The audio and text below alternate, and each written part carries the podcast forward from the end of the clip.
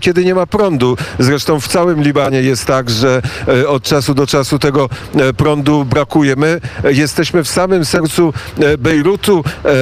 Oczywiście naszym przewodnikiem jest, jest szef studia Bejrut, Kazimierz Gajowy, który jest z nami tutaj, trzyma rękę na pulsie i opowie. Dzień dobry. Dzień dobry. I opowie nam dokładnie, co to, co to za miejsce, czym to miejsce żyje, co to za dzielnica.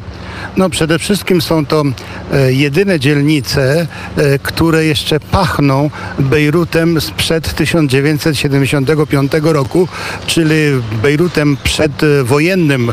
Oczywiście mamy tu na myśli wojnę libańską. E, To dzielnica, w której jesteśmy, Marmhajel, czyli świętego Michała i Dżumajze, które bezpośrednio po prostu graniczą z samym centrum miasta. I to piękne, że nawet też graniczą, jak już wspominaliśmy, bardzo blisko portu, czyli cudowne, piękne, położone, położone dzielnice, tętniące zawsze życiem. Praktycznie nie ma tutaj budynku, e, na którego parterze nie byłoby restauracji, pubu, klubu, snaku E, i tak naprawdę to mamy w tym momencie w Libanie godzinę za 25 e, 18 e, i to dopiero ludzie tu zaczynają przychodzić i to życie trwa normalnie do godziny trzeciej, czwartej e, nad ranem, ale to szczęśliwe położenie było wielkim nieszczęściem tych dzielnic 4 sierpnia e, zeszłego roku. E, To, co tutaj się stało, jest nie do opisania. Ja miałem to szczęście, nieszczęście, zaledwie na drugi dzień być tutaj. Praktycznie, gdyby nie mój skuter, nie mógłbym tutaj dotrzeć, bo te ulice, które teraz już są troszeczkę oczyszczone, były pełne gruzu, pełne szkła, a uśmiechy nawet najładniejszych libańskich dziewczyn wcale nie były takie miłe i rzeczywiście było tutaj, powiedzmy sobie szczerze, pogrzebowo. W tamtym momencie jeszcze wiele, wiele e, ciał tych ludzi, którzy tutaj e, od szkieł przede wszystkim e, rozbijających się pod uderzeniową falą, powiedzmy, rannych i zabitych, to jeszcze nie były te osoby nawet odszukane pod tymi gruzami. My jesteśmy na takim kornerze, taki róg. E, Do nas się uśmiecha e, współwłaścicielka e, tego lokalu, pani Ewa, która tworzy razem ze swoim mężem Rojem taką specyficzną polsko-libańską rodzinę. I ta polskość i libańskość zamieniła się w libańską europejską, bo restauracja, która tutaj w tym momencie już funkcjonuje, nosi nazwę niemiecką, czyli naszych sąsiadów e, Das Kiche. I rzeczywiście to jest kuchnia.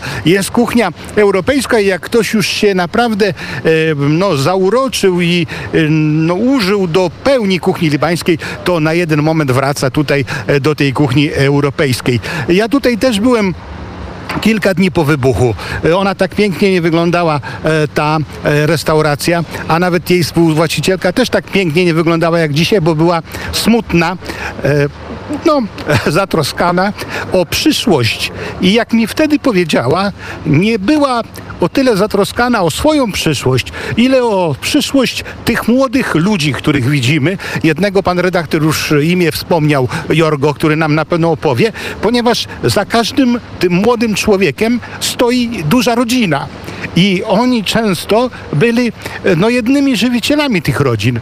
I y, Pani Ewa i jej mąż e, Roy stali przed dylematem e, zabrać swoje manatki, mieli gdzie wyjechać, czy do Polski, czy nawet do Stanów Zjednoczonych, ale jednocześnie nie chcieli zostawić tutaj tych swoich współpracowników. I oczywiście to mnie przekonało, jak przekonało też długą listę ludzi, zwłaszcza Polaków, którzy wyszli naprzeciw na tyle, na ile mogli i również Fundacja Fenicja na tyle, na ile mogła wyszła naprzeciw po to, żeby ta restauracja zaczęła funkcjonować. O ile się nie mylę, była jedna z pierwszych restauracji tutaj e, w Marmhajel, która po prostu przyjęła na nowo swoich e, gości. E, I to jest bardzo dobry moment, żeby podziękować, dlatego że tuż w dniu wybuchu Kazimierz Gajowy był wtedy w Polsce, był wtedy w Warszawie, był wtedy w studio w radiu i od razu e, zaapelował o pomoc. Od razu e, Fundacja Fenicja zaczęła zastanawiać się nad tym, jak można pomóc mieszkańcom Bejrutu i to też dzięki słuchaczom. Więc jeżeli e, Państwo będą w Bejrucie, 250 metrów od portu jest restauracja Das Kiche, która dzięki Państwu między innymi funkcjonuje. Tu można zjeść dobrze, napić się i rzeczywiście odczuć tą atmosferę Bejrutu, tak jak i my teraz odczuwamy, od, ją odczuwamy. Za chwilę, proszę Państwa, porozmawiamy z e, Jorgo, który był tutaj podczas wybuchu, ale zanim to się stanie, e, to trochę, e, to trochę odpoczniemy słuchając zespołu Kwiat Jabłoni. Może to Państwa nie zaskoczy.